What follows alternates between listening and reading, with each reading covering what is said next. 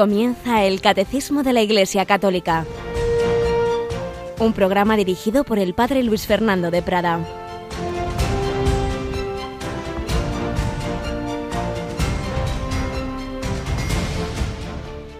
Saulo, Saulo, ¿por qué me persigues? ¿Quién eres, Señor? Soy Jesús, a quien tú persigues. Alabados sean Jesús, María y José. Muy buenos días en este veinticinco de enero. veinticinco de enero, fiesta de la conversión de San Pablo, uno de los acontecimientos que cambió radicalmente la historia. Ese tremendo perseguidor del naciente cristianismo se convierte en el gran apóstol de los gentiles. Le cambió la vida, le cambió la vida. Sí, Jesús va a la caza de cada uno de nosotros, nos esperan los recodos de nuestros caminos, como oíamos en, el, en ese momento matinal que dedicamos al santo del día. Y ahí esperaba Jesús a Saulo, le llama por su nombre, como había ido llamando en vida a los apóstoles, y nos llama a cada uno de nosotros, pon ahí tu nombre, a ti, te dice tantas veces, ¿por qué me persigues? Pero yo no te persigo, no, yo no voy a matar cristianos, no. Pero me puedes perseguir también con tu indiferencia, con tu frialdad, con tu tratar mal a los demás, persiguiendo eh, a esta persona, no te das cuenta de que yo estoy en ella. ¿Por qué me persigues? ¿Y quién eres? Soy Jesús. Yahvé salva, el Salvador, a quien tú persigues. Pero Saulo dejó que esa palabra, ese, esa luz que recibió, realmente transformada su vida. Otros muchos han recibido gracias parecidas y luego, bueno, se han ido enfriando y olvidando. También Judas fue llamado y luego no perseveró. Por eso esto fue el inicio de un camino y de hecho, pues el siguiente paso ya tiene que dirigirse a la Iglesia. Aquí no, no podemos contraponer una especie de religiosidad y lo directo con la Iglesia. No, porque Jesús es el mismo que le dice enseguida, tú, tú vete a Damasco y ya te dirán lo que tienes que hacer. Y ahí el Señor envía a Ananías, entonces ya vienen los sacramentos, el bautismo, etcétera, la formación, la catequesis y hasta tiempo después, pues no, no podrá lanzarse a predicar él solo. Tenía que conocer también a los apóstoles, etcétera. Pero el caso es que hay una relación personal. El cristianismo es corazón a corazón. Saulo, Saulo, pon tu nombre y que en vez de ser perseguidor seas apóstol de Cristo. El Señor le cambió la vida y gracias a Dios tenemos la gracia, y valga la redundancia, de estar en una radio que cambia vidas y que ayer cumplía veinticuatro años de presencia en España y bueno, no dimos abasto a leer o a escuchar los centenares de mensajes que nos llegaban por correo electrónico, por WhatsApp, audios, llamadas a nuestros voluntarios de Centralita. Muchísimas felicitaciones, mensajes, agradecimientos, donativos de regalo de cumpleaños, un poco de todo. Como no dimos abasto, dijimos que iríamos leyendo algunos de estos mensajes, pues también, entre otros momentos, en este del Catecismo. Rocío García, buenos días. Muy buenos días. Feliz cumpleaños más uno. Más uno. Bueno, fue un día muy bonito, sí. Emocionante, ¿verdad? El recuerdo, aparecieron volunt- ahí en la emisora voluntarios de los primeros tiempos. Y qué ilusión nos... volver a ver caras prepandemia. También. Y nos contaba, por ejemplo, Yolanda, que uno de los que vino, Santos, y fíjate, en esos primeros tiempos, no sé si todas las semanas o, o varias, pero la noche de, de viernes a sábado la pasaban entera en adoración mm. en la parroquia de, de abajo del... de la Santa María de la Dehesa y este hombre toda la noche al control allí, de ese primitivo control de sonido, pero con ese deseo tremendo, ¿verdad?, de servir al Señor y a la Virgen. La verdad es que tenemos que agradecer a tanta gente buena que ha hecho posible con tanto esfuerzo, con, con su voluntariado, el que llegamos aquí, veinticuatro años después. Y bueno, si quieres, a ver, alguno de vamos a ir leyendo poquito a poquito algunos de los mensajes. Por ejemplo, los dos últimos que llegaron ya a las diez de la noche que nos ha compartido mm. nuestra voluntaria Pilar del Cerro. Bueno, pues nos llega este mensaje que dice: Radio María llegó a su vida en Italia, concretamente en Venecia, donde se había trasladado para ayudar a una hija suya que residía allí y que iba a ser mamá. Como no dormía bien por las noches, buscaba una emisora de radio que pudiera entretenerla y ayudarla a pasar las horas por la noche. Así encontró Radio María Italia. La enganchó de tal manera que, a pesar de ser en italiano, era capaz de entenderlo casi todo. Al llegar a España no paró hasta encontrar Radio María España y desde entonces es su sustento. ¡Qué barbaridad! Pues es una alegría ese sustento. Y a las diez menos un minuto llegaba una última llamada, ¿verdad? Nos cuenta Pilar también. Pues sí, de Ángela era, para dar un donativo de cien euros, y decía que corriendo había llamado para llegar a tiempo a hacer ese regalito a la Virgen en el aniversario de la radio. ¡Qué maravilla! Y bueno, entre otros mensajes también eh, de, de lo que decimos, una radio que cambia vidas. He visto que tenía por aquí este de José Julio que dice: muchas felicidades y que el Señor y la Virgen les siga bendiciendo para seguir muchísimos años más cambiando vidas y corazones a las personas. A mí desde luego que me habéis cambiado la vida. Llevo escuchando Radio María desde hace muchísimos años, creo que veinte.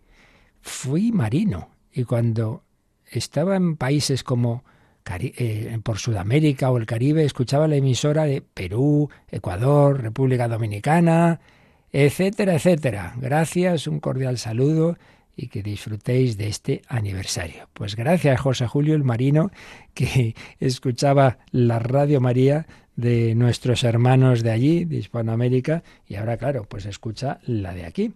Pues es realmente esto asombroso.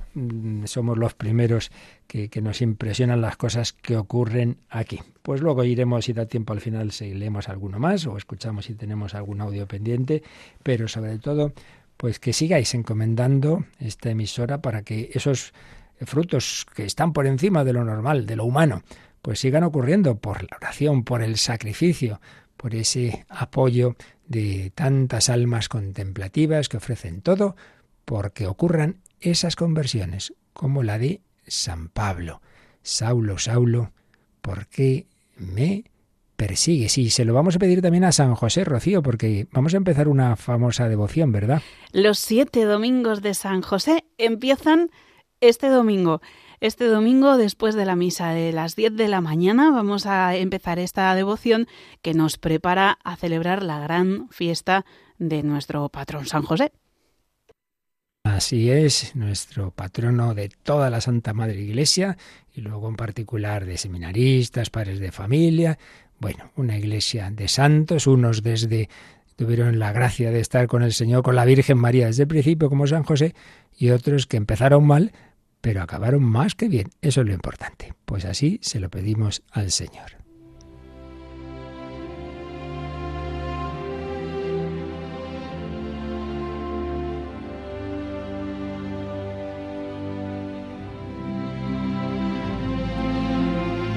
Bueno, y entre esas personas santas habíamos comenzado a hablar de los padres de Santa Teresa de Lisieux, Santa Teresita, que solemos decir, del Niño Jesús.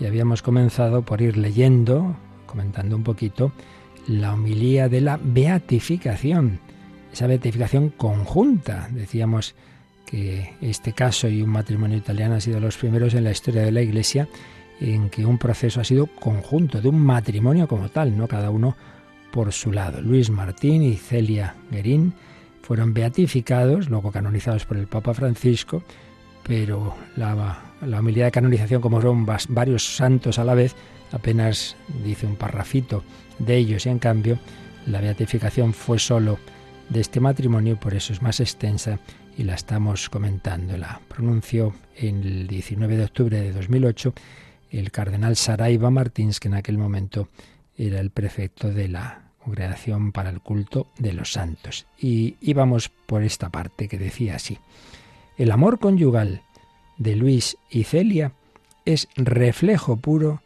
del amor de Cristo a su Iglesia. También es reflejo puro del amor con el que la Iglesia ama a su esposo, Cristo. El Padre, dice San Pablo, nos eligió en él antes de la creación del mundo para que fuésemos santos e inmaculados en su presencia en el amor.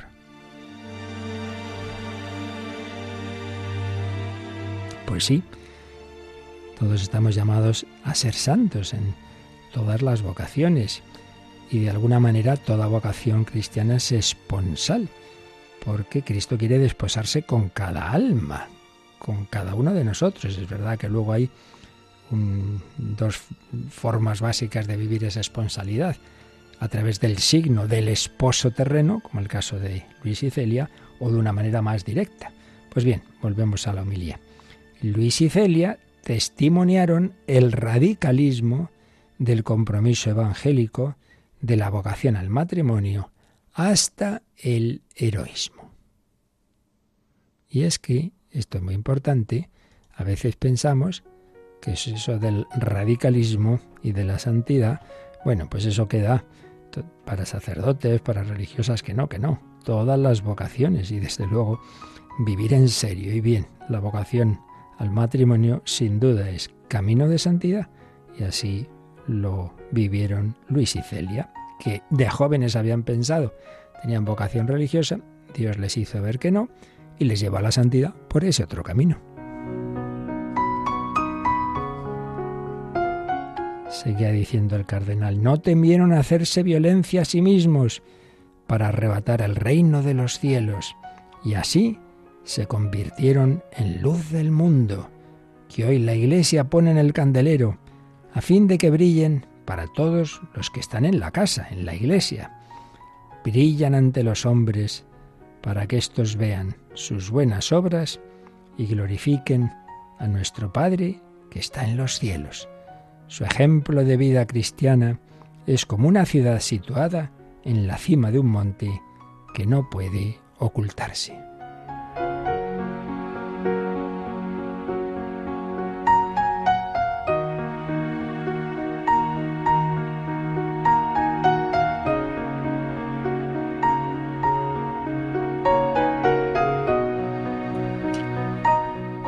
¿Y cuál es el secreto del éxito de su vida cristiana?, se preguntaba cardenal Saraiva.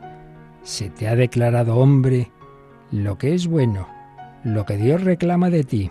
Una cita del profeta Miqueas. Tan solo practicar la equidad, amar la piedad y caminar humildemente con tu Dios. Luis y Celia caminaron humildemente con Dios en busca del consejo del Señor. Señor, danos tu consejo. Sí, buscaban ese consejo del Señor, tenían sed del consejo del Señor, amaban el consejo del Señor, se conformaron al consejo del Señor sin quejarse, para estar seguros de caminar en el verdadero consejo del Señor. Se dirigieron a la Iglesia, experta en humanidad, poniendo todos los aspectos de su vida en armonía con las enseñanzas de la Iglesia. Pues obviamente, es el núcleo de la santidad es buscar hacer la voluntad de Dios, no solo lo que ya sabemos que está mandado en los mandamientos, sino en concreto en mi vida, el qué paso doy, es lo que llama aquí el consejo del Señor.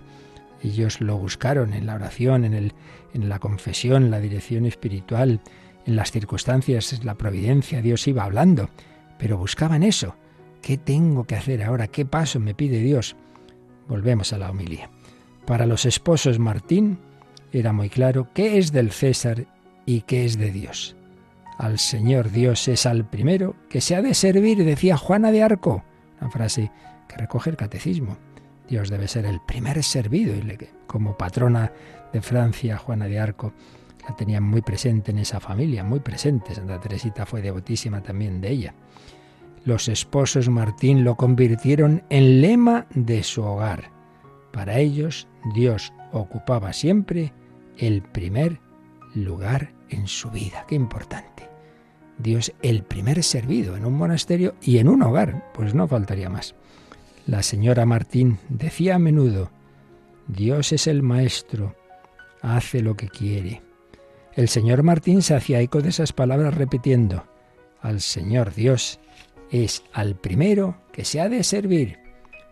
Cuando la prueba llegó a su hogar, su reacción espontánea fue siempre la aceptación de esta voluntad divina. Sirvieron a Dios en la pobreza, no por simple impulso de generosidad, ni por justicia social, sino simplemente porque el pobre es Jesús. Servir al pobre es servir a Jesús, es dar a Dios lo que es de Dios. Cuanto hicisteis a uno de estos hermanos míos más pequeños, a mí me lo hicisteis.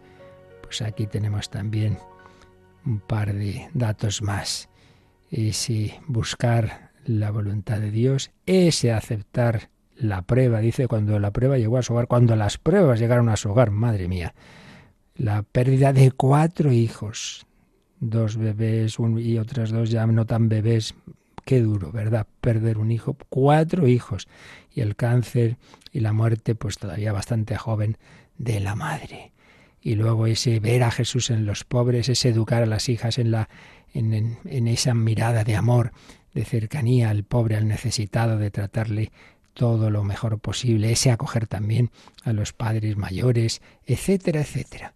Caminos de santidad. Seguiremos, seguiremos leyendo esta homilía que nos va mostrando, nos da dando pinceladas de esa santidad en la vida familiar, en la vida matrimonial, todos llamados a la santidad.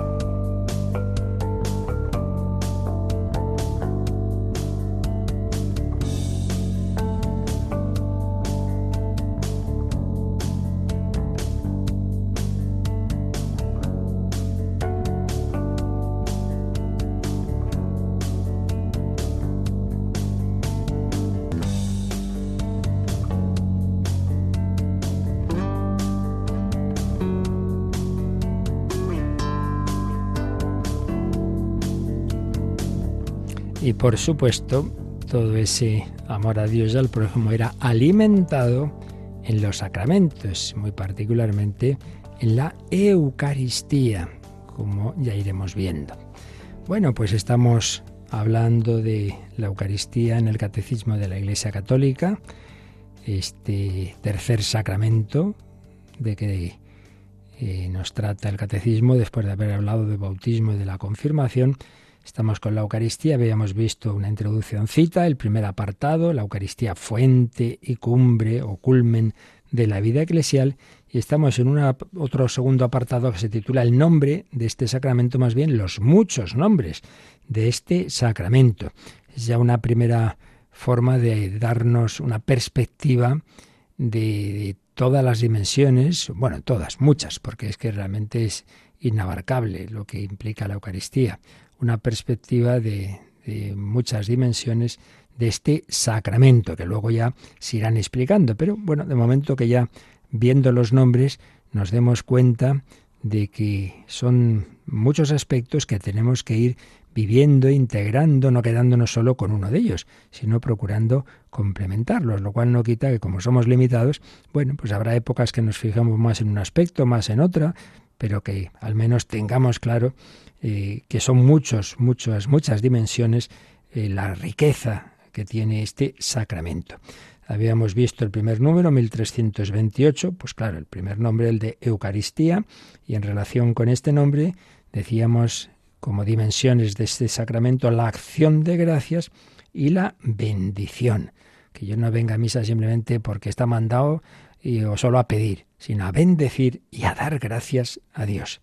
Pero luego, en el mil trescientos veintinueve, aparecían otras dimensiones, ya lo habíamos empezado a ver, pero vamos a releer, Rocío, este número mil trescientos veintinueve.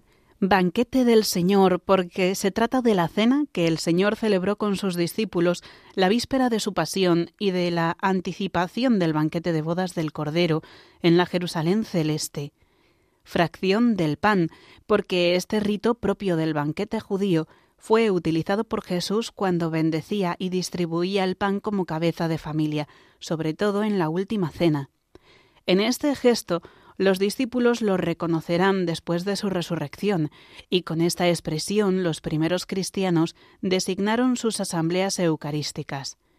Con él se quiere significar que todos los que comen de este pan partido, que es Cristo, entran en comunión con Él y forman un solo cuerpo en Él.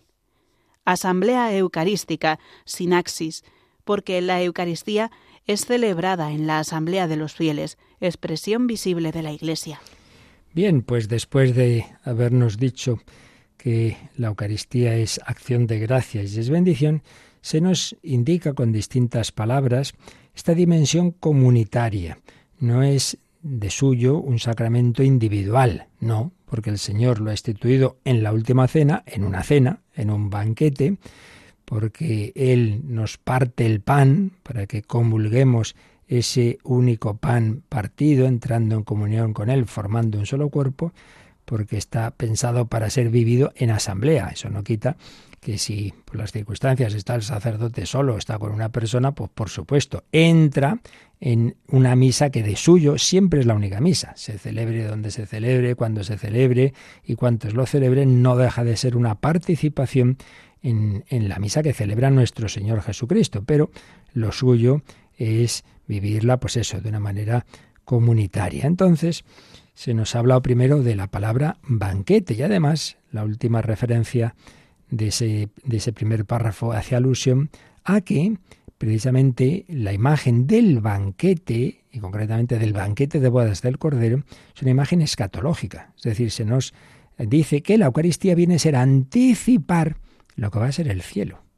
El cielo es un banquete. Un banquete no solo es comer, es comer en fraternidad, celebrar con música, con baile. Bueno, pues es que no nos imaginemos el cielo ahí sentados aburridos a ver qué hacemos toda la eternidad, todo lo contrario. Es disfrutando de la infinita belleza y amor de Dios nuestro Señor que se nos da, que se nos da. Y con los ángeles ahí cantando como cantaban en Belén, pues una maravilla. Y con los hermanos, y yo me alegro de tu alegría, en vez de la envidia de nuestra, cuando vivimos en, en este mundo con esas dimensiones de pe- los pecados capitales, al revés. El, el gozo del otro aumenta mi gozo. Banquete, banquete del Señor. Entonces, desde ese punto de vista, signos pues propios del, del banquete, pues procurar estar unidos, el darnos la paz, el que eh, está adornada la iglesia, porque esto es una cosa gozosa. Eso es verdad. Pero lo que os decía antes, siempre hay que integrar todos los elementos. Si solo nos quedamos con esto, podemos organizar una especie de merendola que nos lo pasamos muy bien, olvidándonos de que es un banquete en que se nos da de alimento el cordero inmolado. Es también un sacrificio, que es lo que veremos en el siguiente número. Pero bueno, simplemente lo digo porque siempre hay que buscar esa integración de todos los aspectos. Ya habíamos dicho algo, pues de esto del banquete, pero el segundo párrafo usa esta expresión tan propia de los primeros cristianos, la fracción del pan, porque este rito propio del banquete judío, es decir, en, en las cenas rituales, y en concreto en la cena de Pascua, el cabeza de familia eh, bendecía y distribuía el pan, partía el pan y lo iba dando a los miembros de la familia. Eso es lo que hace Jesús en la última cena. Por eso, este rito propio del banquete judío fue utilizado por Jesús cuando bendecía y distribuía el pan como cabeza de familia. Recordaréis también en las multiplicaciones de los panes, un par de ellas nos cuentan los evangelios, pues el Señor parte el pan. Pero sobre todo dice en la última cena. Y luego lo reconocerán precisamente los discípulos cuando se aparece a los de Emaús, cuando dice que partió el pan. Al invitarle a cenar, partió el pan y de repente, uy, esto... esto no, ¿a quién nos recuerda? A Jesús, pumba, y en esto desaparece. Y es la expresión que van a usar los primeros cristianos, aparecen en los Hechos de los Apóstoles en bastantes citas, para hablar de la Eucaristía. Y finalmente nos dice este párrafo que con esta palabra se quiere significar que todos los que comen de ese único pan, pero que es un pan partido, todos los que comen de este único pan partido, que es Cristo, entran en comunión con Él y forman un solo cuerpo con Él. Claro, todos recibimos al mismo Cristo, yo me uno a Él, tú también, dos cosas iguales a una tercera se hacen iguales entre sí, ¿no? Entonces, si todos estamos comiendo este mismo pan, formamos un solo cuerpo en Él, porque entramos en comunión con Él, me uno a Él, tú también te unes a Él, el otro también, y ahí es donde se produce la unidad, que no anula las diferencias de cada uno, porque Dios es el único capaz de unir unidad y diversidad, sin caer ni en la anarquía, de que no hay nada común, ni en el totalitarismo de eliminar todas las peculiaridades de cada uno de nosotros. Bien, pues ahora vamos a volver el, a ver el párrafo, pero leyendo las citas bíblicas, que para eso están, del Nuevo Testamento. Cuando dice, fracción del pan, porque este rito propio del banquete judío fue utilizado por Jesús cuando bendecía y distribuía el pan como cabeza de familia, nos pone, nos pone estas citas. Vamos a ver.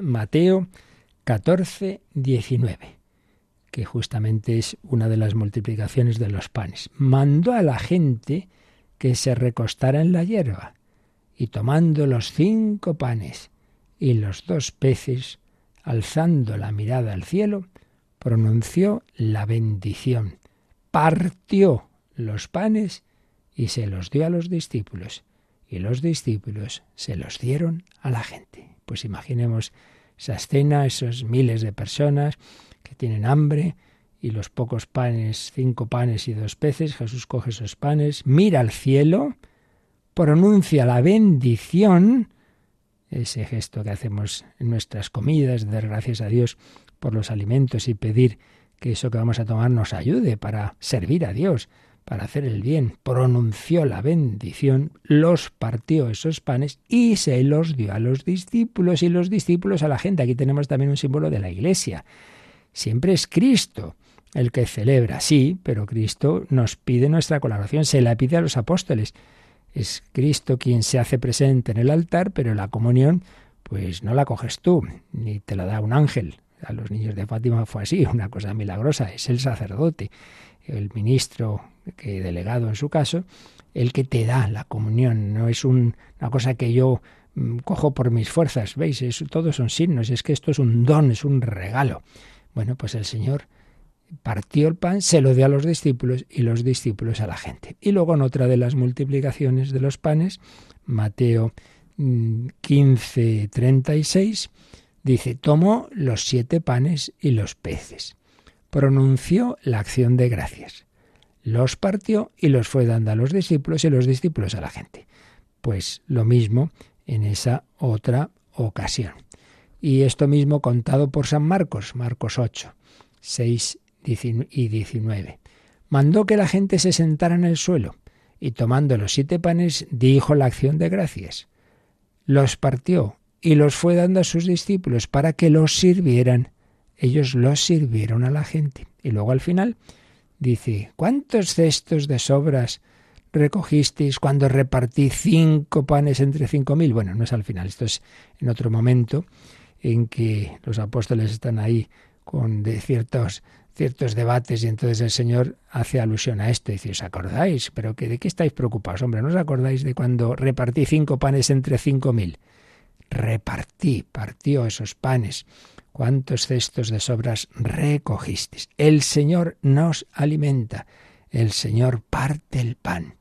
Y luego ya va a la última cena.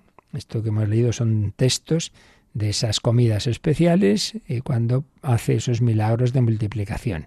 Pero, dice el Catecismo, sobre todo ese gesto de la fracción del pan lo vemos en la última cena. En efecto, Mateo veintiséis, veintiséis.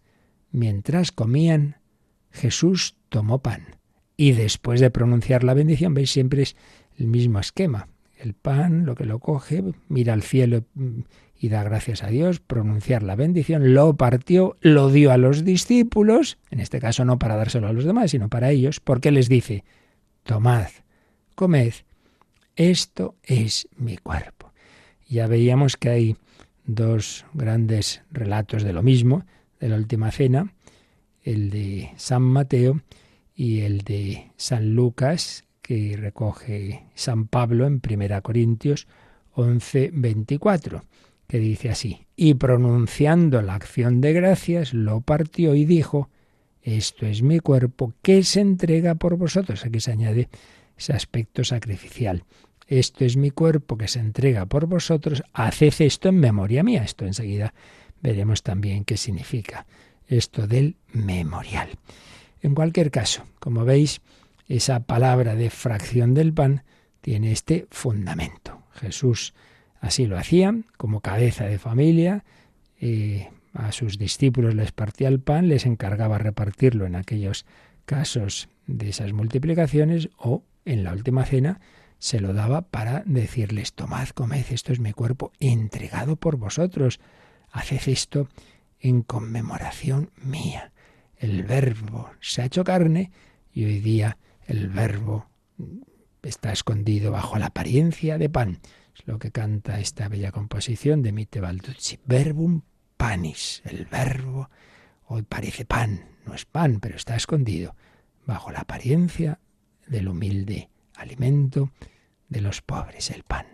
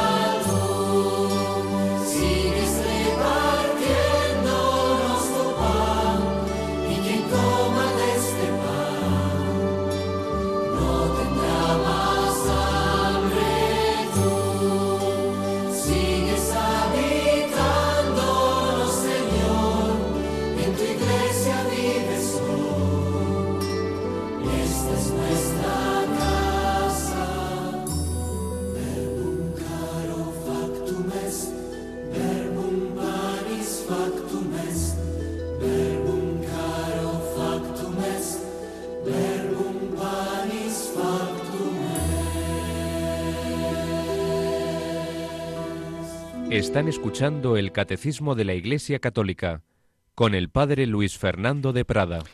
El Verbo hecho carne es el que se nos da bajo esa apariencia de pan.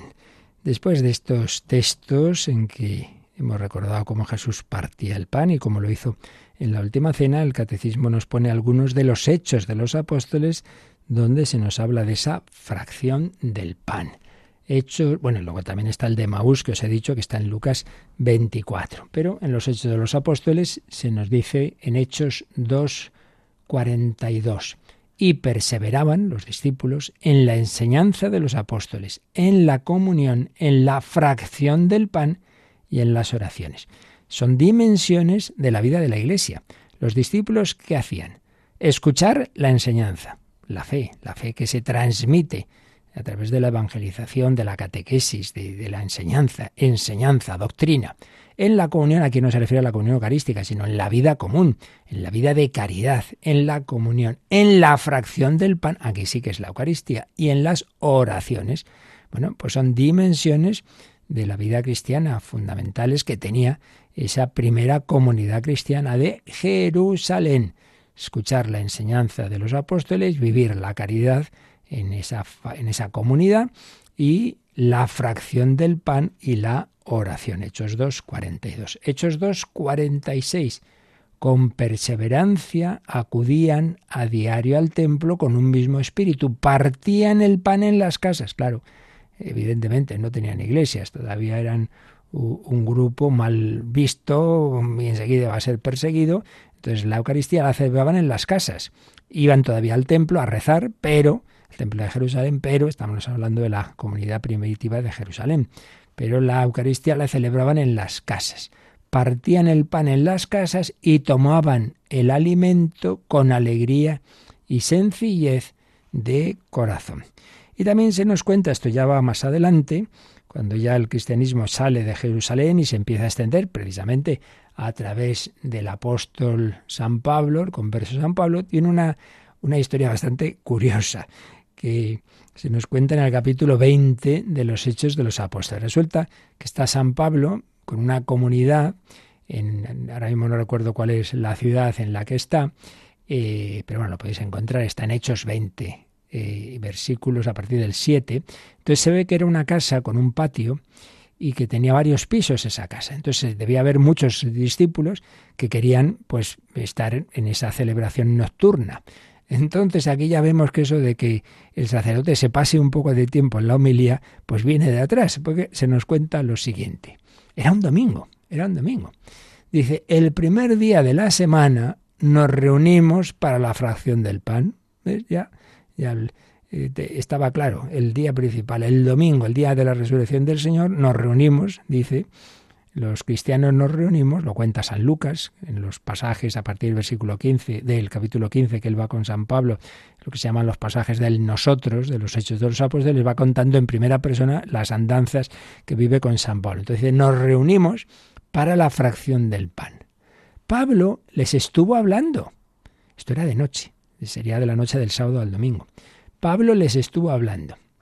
Y como iba a marcharse al día siguiente, prolongó el discurso hasta medianoche.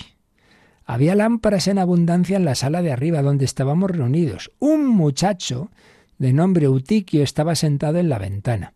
Y mientras Pablo alargaba el discurso, al muchacho le iba entrando un sueño cada vez más pesado.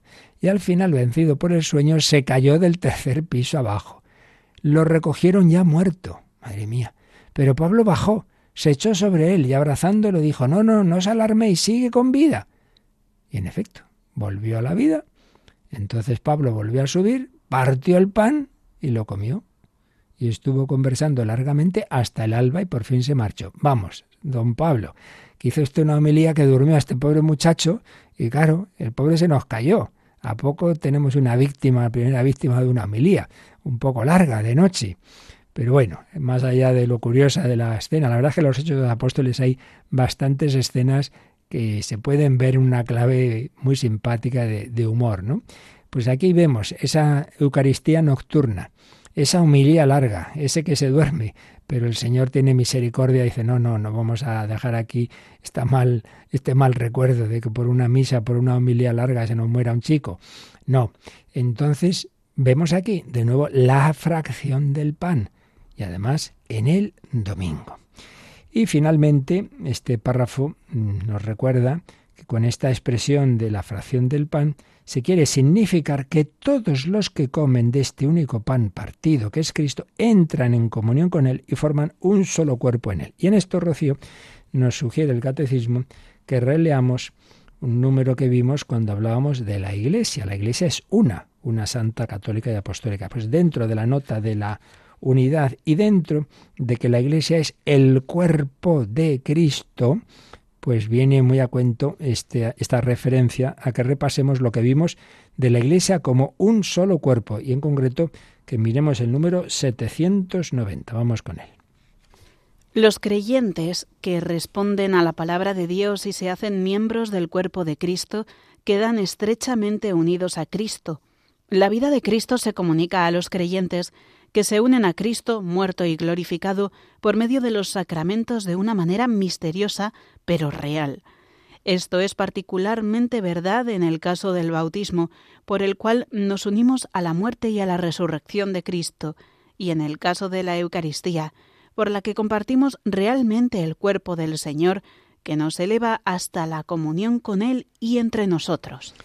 Pues un número muy bello, este setecientos noventa, que a su vez cita una frase, de dos frases, mejor dicho, del documento principal del Vaticano segundo, la Lumen Gentium, el capítulo número siete.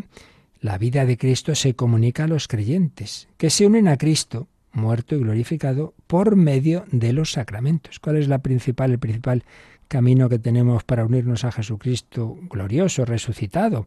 Que murió pero está resucitado, los sacramentos. Y particularmente menciona dos por los que nos unimos al Señor y a su misterio pascual. El bautismo, el primer sacramento que nos incorpora radicalmente a la muerte y resurrección de Cristo, y la Eucaristía, por la cual compartimos realmente ese cuerpo del Señor que nos eleva hasta la comunión con Él y entre nosotros. Y aquí vemos de nuevo que se unen esas dos dimensiones tan importantes. Por un lado, la comunión es el momento de máxima unión personal, íntima con Jesús. Esta comunión es la que he recibido yo, distinta a la que recibe mi hermano que está aquí al lado. Este es este abrazo que me da Jesús a mí. Él quiere venir a mí. No es simplemente que esa forma que estaba en el altar ahora cambia de sitio y está en mi cuerpo. Hombre, no. Es mucho más. Es que Jesucristo quiere abrazarme, como hacía. como, como ese, ese trato, ese, esa cercanía que tenía en la vida terrena. Pues el Señor quiere, quiere entrar en mí, quiere abrazarme. Entonces, por un lado, dimensión personal, intimidad con Cristo. Por eso Santa Teresa aconsejaba muy especialmente aprovechar ese momento de oración. Decía, hay que aprovechar esto para ahí, negociar con el Señor. Es una pena que estamos ahí, a lo mejor X tiempo en la misa, se alarga esto, lo otro, la homilía, a lo mejor es, es larga, y luego comulgamos, ¡bum!, y todo se termina corriendo, todo el mundo se marcha enseguida. Hombre, que acabamos de recibir al Señor, que todavía llevas dentro esas especies, espera, hombre, que menos diez minutitos de, de, de, de, de la acción de gracias, o si puede ser más, quédate un rato en oración después. La unión con el Señor, la unión con el Señor. Entonces, dimensión personal, pero ojo, dimensión personal e intimidad con Cristo no es intimismo individualista, no señor, porque este Jesús que ha venido a mí, ha venido también a mi hermano y nos une a Él para que también estemos unidos entre nosotros. Aquí lo ha, nos lo ha dicho implícitamente estos textos del Catecismo, pero vamos a ampliarlo en la encíclica, primera encíclica que escribió Benedicto dieciséis, Dios es amor. Entonces, en esa encíclica va desarrollando lo que es el amor de Dios, la encarnación del amor de Dios en Jesucristo, y después haciéndonos ver el vínculo que hay entre ese amor del Señor y el amor, la caridad que debemos tener unos con otros. Entonces, si vais, a, sobre todo en el, el número trece, a partir del trece, nos habla de la Eucaristía y, y cómo pues ahí el Señor se nos da en alimento. Si el mundo antiguo había soñado que el verdadero alimento del hombre, aquello por lo que el hombre vive, era el Logos, la sabiduría eterna, ahora este Logos se ha hecho para nosotros verdadera comida, como amor. La Eucaristía nos adentra en el acto oblativo de Jesús. No recibimos solamente de modo pasivo el Logos encarnado. ¿Veis? Yo recibo a Jesús y ya está. No, no es solo eso, sino que Él nos implica, nos implicamos en la dinámica de su entrega.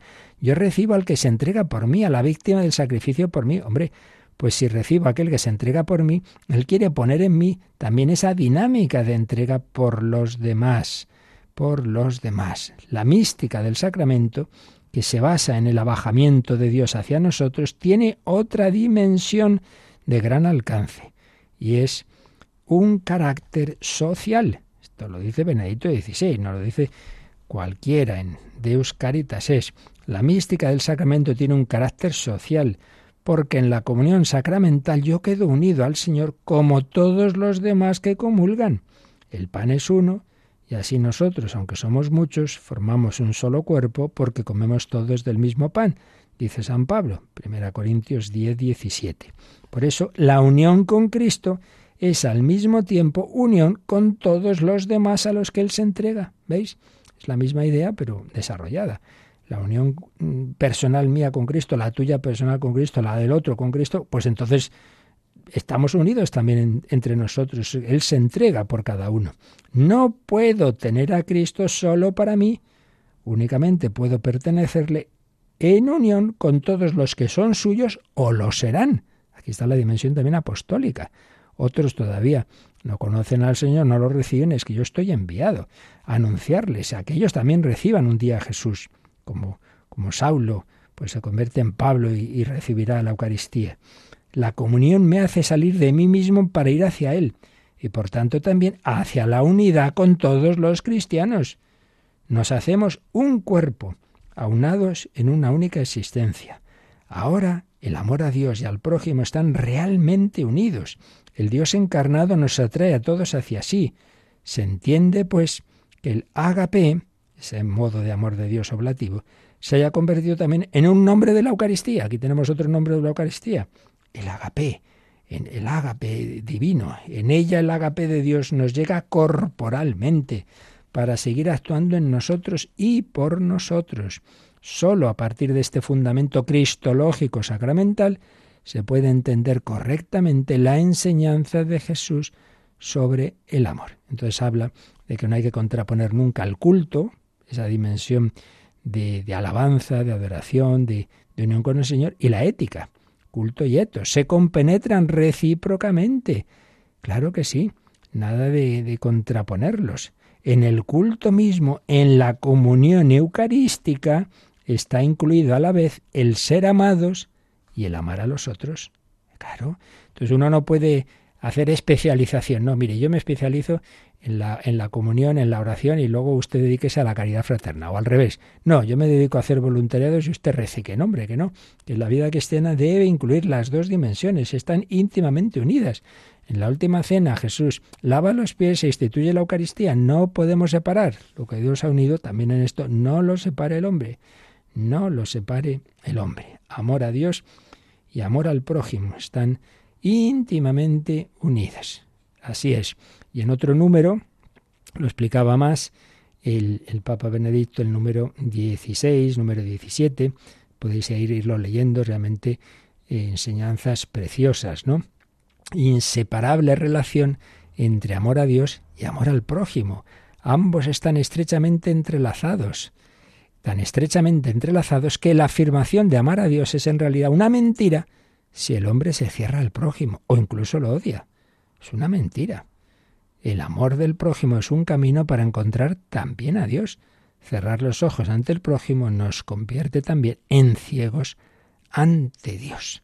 En fin, todo un tema precioso que está aquí, implícito, en ese nombre de la fracción del pan. Jesús se me da a mí, pero se te da a ti, para que también unos a otros nos demos. Bueno, como veis, esto da para mucho. Cualquier palabrita eh, bíblica y magisterial, a poco que, que profundicemos, pues nos da, nos da muchos matices, y no hemos acabado todavía el siguiente párrafo. Bueno, pues tenemos tiempo. Lo principal no es que corramos, lo principal es que todas estas enseñanzas que nos da el Señor, que nos da la Escritura, que nos da el magisterio de la Iglesia, las llevemos a la vida. Pues es lo que pedimos al Señor en un momento final de oración, y también puede ser para si tenéis consultas de este u otros temas, y o algún testimonio, pues, pues ahora nos recuerdan cómo se puede compartir. Participa en el programa con tus preguntas y dudas. Llama al nueve uno cero cero cinco nueve cuatro uno nueve, nueve uno cero cero cinco nueve cuatro uno nueve. Puedes escribir un mail a catecismo arroba radiomaria punto es o escribirnos un mensaje al teléfono de WhatsApp seis seis ocho cinco nueve cuatro tres ocho tres, seis seis ocho cinco nueve cuatro tres ocho tres.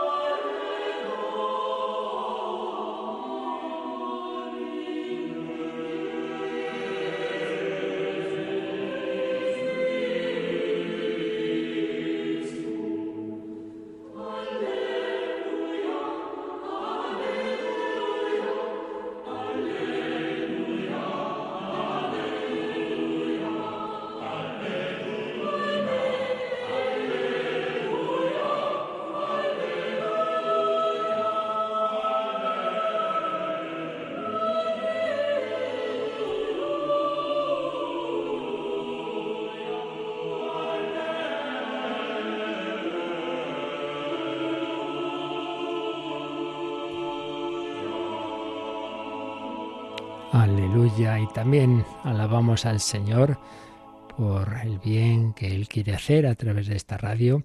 Aprovechamos para seguir leyendo algún mensaje de los que hemos recibido ayer o en días previos en este aniversario de Radio María. Por ejemplo, Monse y Félix, matrimonio.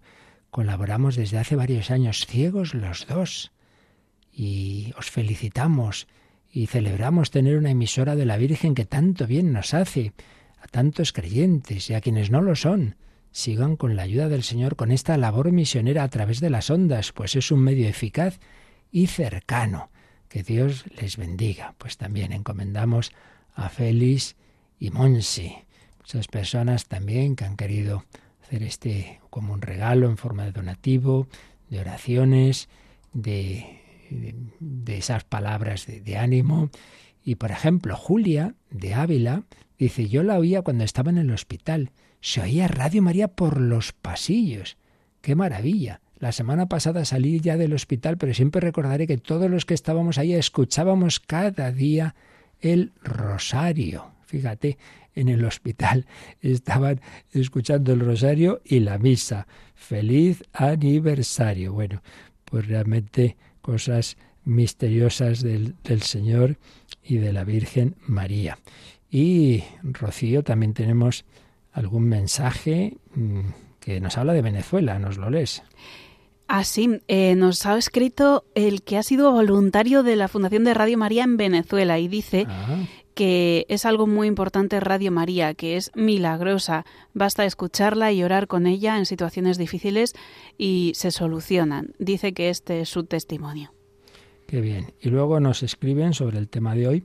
La comunión es tan personal con Cristo como el pan partido y repartido, que en el trozo que nos toca es único, en efecto, solo para mí, para luego llevarlo a los demás en la transmisión de la vida a los demás. O sea, que el apostolado es fruto de la unión en la Eucaristía. Pues sí, Señor, muy bien dicho. Según nos unimos a Cristo, Él pone en nosotros ese fuego de su corazón, ese amor a los demás. Entonces, si tú comulgas bien, se tiene que notar, pues como decíamos antes, en esa caridad. Pero la caridad no solo es dar de comer, es ante todo dar lo más importante. Lo más importante es Cristo. Que, hombre, te estaría bonito que está uno muriéndose de hambre, tú le hablas de Cristo y no le ayudas materialmente, ya se entiende que está unido, pero indudablemente lo que no puede ser es reducir nuestra acción eh, fraterna, nuestra caridad, nuestro amor fraterno a lo material, como si solo fueran animalitos y entonces no les damos más que eso, ¿no? No solo de pan vive el hombre. Pues sí, pues demos gracias a Dios, también a través de esta emisora se alimentan las almas y por eso seguimos dando gracias y pidiéndoos a todos vuestra ayuda, vuestra oración, vuestro testimonio, muy especialmente eso, el testimonio. Habla a los demás de la radio, dile que prueben, hombre, que la escuchen, que estén un, una temporadita, luego ya que hagan lo que quieran, pero que prueben, que muchos no la conocen, nos han quedado en un prejuicio y dicen, ¿para qué es? Esto siempre lo mismo, siempre rezando. Bueno, tú escúchala y luego me cuentas. Y de hecho esta noche pues os espero también en un programa de diálogo con la cultura y, y concretamente hablando de tantos matrimonios que se rompen por esa falta del verdadero amor. Pero todo tiene solución desde Cristo. A las once de la noche, en el nombre de Dios, lo podremos comprobar. Pedimos al Señor su bendición. La bendición de Dios Todopoderoso, Padre, Hijo y Espíritu Santo, descienda sobre vosotros. Alabado sea Jesucristo.